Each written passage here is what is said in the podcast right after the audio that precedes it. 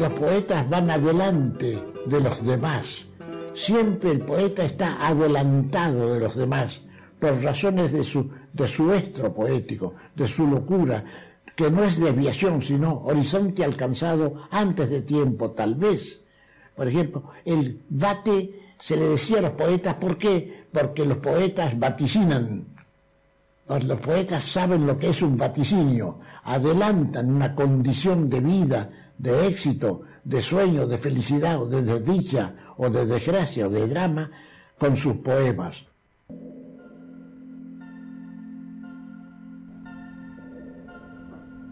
Hola a todos, ¿cómo andan? Aló. Hola, Lu, ¿cómo andas? Aquí Luciana desde la Biblia Ateneo, otro jueves. Escuchábamos a un escritor, un poeta, pero ante todo músico, ¿no? Atahualpa Yupanqui. Yo esta semana, Lu, eh, tengo que ser honesto, te tiré a vos y a Kudrik lo mismo, tenía ganas que hablemos de Atahualpa porque había visto que fue eh, alguna fecha conmemorativa, que seguro vos tenés mejor anotada que yo, pero yo, ¿cómo no lo mencionamos? Medio se me había pasado y digo, claro, si podemos hablar cuando se nos ocurra, no tenía que estar atado a esa agenda. El lunes pasamos algún temita y hoy vuelve de la mano literaria.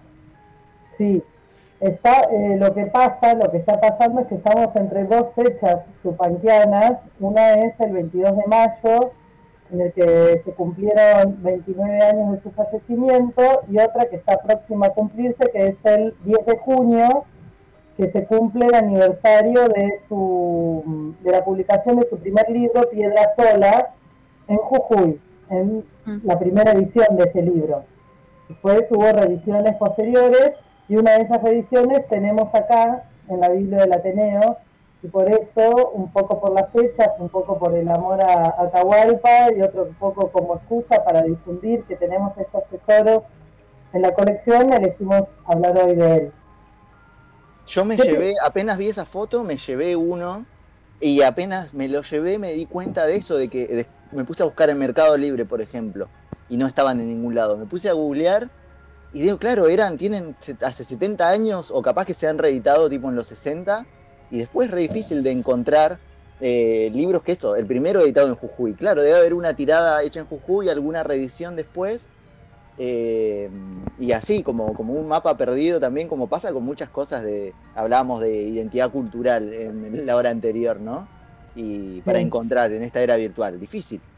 Las ediciones que tenemos acá son eh, ediciones del siglo XX, editadas en Buenos Aires en los 70, la década del 70. Llegaron a la Biblia hace poquito gracias a una donación de esas donaciones que, nos encantan y celebramos mucho cuando nos traen estos títulos que están buenísimos. Eh, y bueno, quería preguntarles qué piensan ustedes de lo que decía... Mm, Atahualpa en el audio de si los poetas son eh, como pioneros o adelantados a su época, que, eso, que, que, traen, que ven antes horizontes que el resto del mundo está viendo más adelante. yo creo que estamos absolutamente de acuerdo. Eh, creo que los les artistas en general, no solo los poetas, eh, tienen esta posibilidad y esta sensibilidad de poder poner tal vez palabras o emociones a sus distintas producciones em, que, que, van muy desde lo humano. Entonces después cuando pasa algo decimos, ah, este se anticipó y en realidad era que ya había algo que se estaba sintiendo y que se pudo canalizar. En el caso de Atahualpa puede ser un poema y después tenés músicos, músicas, eh, etcétera, ¿no? Que van realizando eh, distintas acciones, eh, pintores, escritores, eh, y bueno, hay tantas artes, ¿no? Que pueden dar, contar ideas, historias que indefectiblemente algo de realidad tienen y por eso después creemos que se anticiparon. Sí, sí, sí, estoy de acuerdo con vos, Rochi. La eh, linkeo con algo que no tiene mucho que ver, pero sí, la ciudad de La Plata misma no salía en una obra de Verne primero, antes de existir tiro un dato al aire a ver si alguien me lo ataca. Era, Franceville, se llamaba, ¿no? me eh, parece. Lo, estuve revisando y a veces se me mezcla por esto de al ser un nombre ficcional, eh, pero que describía y en base a esa descripción la hicieron. Eh, pero pensando en eso también, mirá, lo, de cuando algo se escribe y algo, o sea, la distinción entre la poesía y la realidad, te la pongo así, de que también tengo mi cuota de artista, ¿no? Pero, eh, ¿cuál es la diferencia? Como una frontera dudosa que, no, que no, no existe mucho. Y por ahí la diferencia justamente tiene que ver con esto de cómo se va construyendo esta sociedad moderna, que además vemos caer a pedazos con pandemias y antes también, ¿no? Guerras, desigualdades sociales, eh, y, a, su vez eso que cae, lo que termina quedando y que fue parte de lo que hizo Yupanqui como otros artistas populares, es de no decir, bueno, yo vengo acá y soy lo mejor del mundo, ¿no? Yo vengo acá porque estoy eh, prestándole atención a lo que pasa, a su Jujuy, a los lugares que recorrió y a las culturas anteriores o simultáneas que no tienen registro, ¿no? Esto de, del rol de, guardar el cancionero popular, por ejemplo, que es algo que también hizo Mercedes Sosa, Violeta Parra, un lugar de decir, bueno, si estamos, alguien tiene que encargarse de guardarlo, debe ser que alguien se estaba encargando de destruirlo. Sí, sí, sí. En relación a eso que decís de la humildad de Chupanqui, de, del cantor como un canal que, que transmite lo que la tierra le comunica o las experiencias en la tierra le comunican, quiero recomendar un audio muy breve de un paso de Chupanqui por Radio Universidad que está archivado en el CEDICI. Después le voy a dejar el link en el Facebook donde cita Antonio Machado para hablar de esto, de lo, importante que es no ser importante como artista, sino que la obra vaya por delante, más allá del autor, digamos creador. Y hablando de cosas de autoría y todo eso, quiero traer un dato curioso que siempre sale cuando se habla de Chupanqui, que es el tema de su esposa, segunda esposa, si no me equivoco, que es Nenet. ¿Conocen esa historia de Pablo del Cerro, que no era tal Pablo del Cerro, sino era Nenet? Ella era pianista y compositora y compuso junto a Atahualpa eh, muchos de sus temas más famosos. Tiene registrados como 65 canciones, algunas con Atahualpa, algunas sola, algunas con otros artistas, eh, pero por ejemplo eh, son de su coautoría El Alazán, Luna Tucumana, Chacarera de las Piedras, Guitarra Dímelo Tú, El Arriero, Indecito Dormido, Agua Escondida, o sea, Sí, de hecho, eh, creo que conocí la historia eh, el lunes, que lo abordó un poco también, pero en un repaso desde otro punto de vista. Me gusta, ¿no? Porque es como si eh, las columnas se, se, complementan, claro. Em, porque estábamos hablando de artistas comunistas y tocamos Atahualpa. Y lo mencionó ahí, la verdad que no me puse a buscar en el resto de la semana la historia que estás contando, pero, pero sí, esto de que además eh, decidieron juntos firmar como si fuera un varón, también por los mismos prejuicios de la época, no porque eh, no haya querido poner el nombre de una mujer, sino que por los mismos prejuicios decían, bueno, vamos a firmar las dos personas, pero a la chica le ponían un seudónimo de varón. Y es que además yo me imagino la situación, eh, porque ahí está otra vez la distinción de poesía y realidad. Eh, que justamente hasta sería un nombre poético, si se quiere, como para ser descubierto después.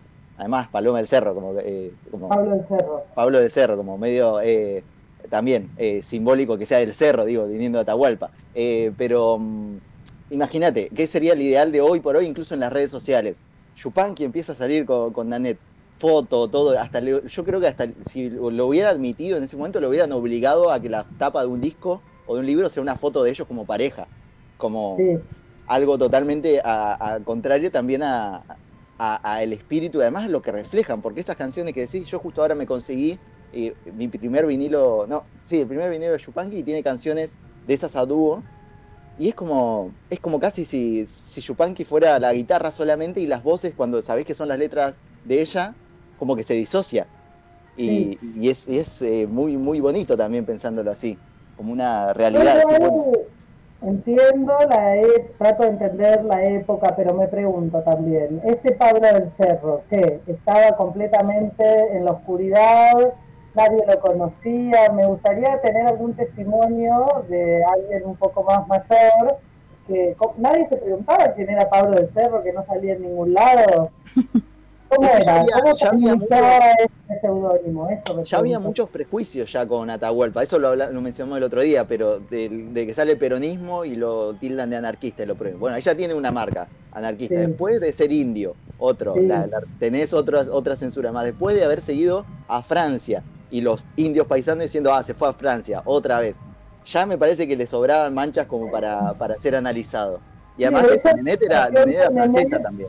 Sí, era francesa que engendra otro tipo de problemas para, la, para, la- para los nacionalistas, porque es como cómo una francesa se coló en el ADN musical de esta tierra, ¿no? Como, y ahí habilita otro tipo de preguntas, como es la música un lenguaje universal o no, o hay una identidad nacional realmente, musical, bueno, no sé, yo no quiero andar tanto en eso, pero la relación de ellos al principio era cuando Atahualpa estaba- cuando se conocieron, Atahualpa estaba casado de- en otro matrimonio y al durante muchos años tienen una relación epistolar.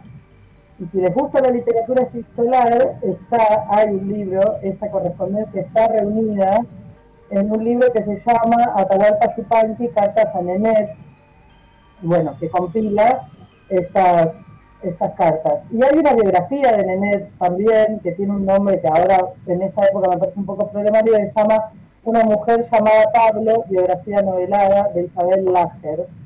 Así que si a alguien le interesa, eh, también puede seguir por ahí.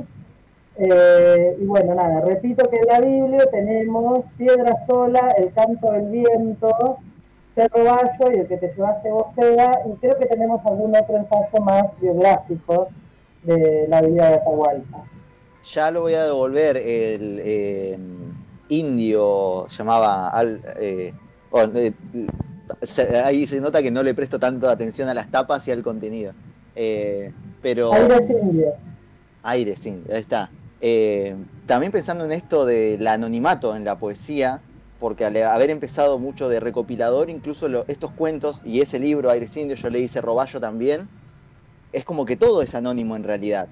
Eh, Claro. Es una postura que toma, por eso habla de piedras, habla de, de- de montañas, habla de, de cosas que en la sociedad moderna no, no se toman como objeto, ¿no? Y decís hasta, bueno, para un cuento infantil podés decir que es un, es un ser, eh, pero también era para esa postura de pueblos originarios que recogió y que nos suena poética eh, a la cultura occidental, pero es parte de todo. O sea, que no, los lugares están nombrados de forma poética siempre.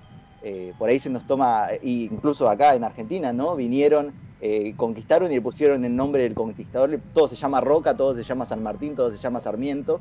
Y todos esos lugares antes tenían un nombre poético. Como que ahí también está la barrera, decís, capaz que después descubrís eso y vas a leer los libros de Yupanqui y decís, ah, era un adelantado. Y no, él estaba viendo eso de antes de que te impusieran lo otro. Claro, sí, sí, recogiendo lo que ya estaba acá. Eh, para mí fue un descubrimiento Atahualpa escritor porque bueno, yo lo tenía como músico simplemente eh, y, y bueno, nada, toda esta faceta me llamó la atención y también les quería preguntar de si les gusta leer biografías sobre músicos y músicas eh, o las historias detrás de las canciones porque acá en la biblioteca tenemos una sección bastante nutrida de libros dedicados a la música. Yo soy lector y crítico, porque mm, a, a esto, como decís, e- ese, esa biografía que se llama eh, la, la sobre Nenet, ¿cómo era que se llamaba? Una mujer llamada Pablo. Hay, hay, eh, creo que en las biografías se da como, como la posibilidad de discutir y de que se actualicen, ¿no?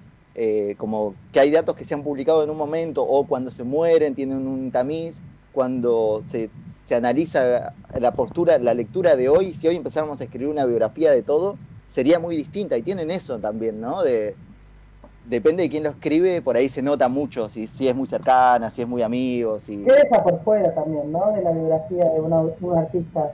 Hablábamos fuera del aire de la biografía de Federico Moura, editada por su estada. Que yo recién estoy empezando a leer, pero no sé. Ya tengo mis dudas. y yo te la condicioné un poco. Eh, pero también, bueno, Federico Moura, podemos hablar, alguien que podés tomarlo como poeta, como performer, como eh, músico y hay un montón de cosas de su vida que ni se conocen y que por mucho tiempo ni se hablaban, como de su sexualidad o su enfermedad, eh, como que todo se daba muy por hecho y muchas biografías tratan de esquivar esos temas también.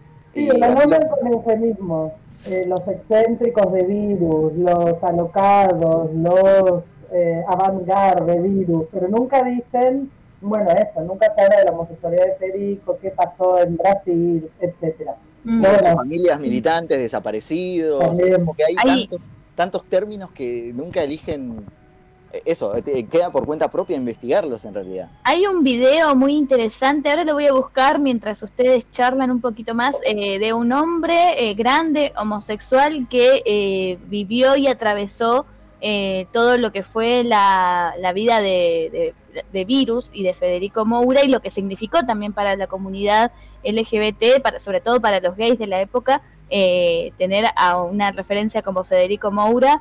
Eh, y bueno, y también eh, lo que significó en ese momento para, para lo que fue la, vida de la gente que tenía VIH-Sida, que también es una epidemia que a fines de, de los 80 hasta los 90 fue tremenda, con, sobre todo con esa comunidad. Dale, mientras busca Rochi. Eh, mira, y yo también tiro, ya que estamos, y para hilar también más fino en lo literario a, a Yupanqui con Federico Moura, eh, de las últimas cosas que grabó fue un, disco junto a Leda Valladares, cantando folclore, Federico, haciendo unas coplas. Mirá ese dato, no lo tenía. Habla del, del, Federico Moura folclorista, que su familia era del interior también, además de tener eh, familiares militantes desaparecidos parece como que si hubiera habido una grieta ahí, seguramente él se la pasaba escuchando Chupanqui y no lo sabemos. Hay que hacer, hay que hacer la biografía que nos deben de, Federico. Me parece. A mí me, a mí me choquearon mucho, de verdad, lo digo, los libros estos. Eh, que mencionamos, los que están en la Biblia, está también El payador perseguido, que es medio más icónico por también esta cosa que tiene esta misma, el ser nacional, ¿no? Con esa relación casi obsesiva con cómo es el gaucho y el payador perseguido entró un poco dentro de eso, pero es un eh, otro elemento que, metió Yupanqui de, una voz eh, india o propia o nativa o originaria y que está todo el tiempo como, como que nos falta el interlocutor en este presente y es una forma de leerlo. Leemos eso y que pasa también con, José Hernández, ¿no? Podemos leer a José Hernández, pero no, no, no leemos a quién le estaba hablando él. Ahí, ahí me lo pasó mi amiga Priscila, que es quien me recomendó, a, lo voy a pasar acá en el grupo. Se llama Gustavo Casals, no solo tiene videos sobre virus, sino sobre un montón de otra gente y de otras cosas, eh, donde hacen el análisis, eh, acá dice mi Federico Moura, porque además se posiciona siempre desde ese lugar. Eh, y bueno, y además me gusta mucho ver youtubers, me parece que todo, muchas cosas que están pasando ahí en YouTube son muy genuinas. Eh, bueno, y ahí se los dejé para compartírselos a ustedes y para quien está escuchando, Gustavo Casals, lo siguen y van a encontrar ahí un par de información de esto que estamos tocando. Bien, bárbaro. Yo quiero recomendar algo eh, diametralmente opuesto a lo que dice Rochi, que son esas viejas entrevistas de la televisión española, eh, donde el programa a fondo habrán visto algo porque es súper conocido. En el 77 lo entrevista Joaquín Soler Serrano a Atahualpa y eso que, por ejemplo, le pregunta, ¿es usted un gaucho en algún en un momento? Que cuando yo lo escuché me pareció un poco anacrónico, como que me dio hasta gracia que le pregunte el español si Atahualpa era un gaucho, pero es muy interesante lo que responde y la entrevista en general ese tipo de entrevista donde el entrevistado tiene un montón de tiempo para explayarse y su manera de hablar es muy poética. Recomiendo que vayan a verla en YouTube, por supuesto. Los conductores de radio y televisión somos youtubers sin edición. claro, bueno, pues Yo quiero recuperar un poco esa estética de, de eso, que se mandaban unas presentaciones muy ampulosas, así como, bueno, muy formal todo. Y bueno, nada, Atahualpa la verdad se luce en esa entrevista. Tremendo, tremendo. Yo vuelvo antes de que terminemos, Lu, y obviamente agradeciendo y siempre invitando a la Biblioteca del Ateneo, que está abierta ahí la ventana. Bueno, ahora con el frío imagino que la tendrás entrecerrada.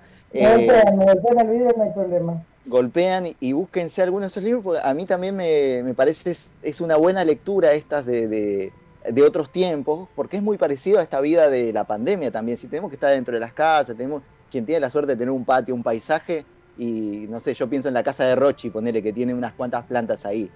Te detenés un segundo, te olvidás que al lado tenés un par de casas más, y, es, es, cualquier cuento de Yupanqui está parte de eso, ¿no? De observar la tierra, de observar eh, con otro ritmo, de escaparle a esa urgencia que además fue posterior, porque estos libros estamos hablando del 41, o sea, escritos hace ya cerca de un siglo, 70 años. Eh, hay una brecha ahí que se parece mucho capaz que a lo que queremos estando ahora, tipo, ¿qué querés cuando podés salir o podés encontrarte? ¿Querés ir a un parque? ¿Querés ir a un lago? ¿Querés ir a un lugar natural? Y propone eso. Sí, un estado más contemplativo, más pausado. ¿Y qué es un libro sino un arbolito ahí procesado? Y qué lindo una, eh, un libro leerlo al pie de un árbol. Hermoso. Hermoso. Bueno, para cerrar esta columna en la que fuimos de Moura a Atahualpa, de Atahualpa a Moura, eh, traje un tema de Atahualpa Chupanqui y Pablo del Cerro, as known as Nenet, que tiene que ver con el barrio hipódromo porque se trata de un caballo y se llama el alazán y tiene un pedacito de recitado y de, Atahualpa charlando al comienzo, así que por eso lo elegí. Y con esto me, me despido de ustedes y agradezco el espacio como siempre. Qué bien, Lu. La gente recuerde que esto también va a estar en Spotify. Buscan ahí el Ateneo, la biblioteca, Tren para Pocos, Estación Sur. Muchos links para, para estas voces.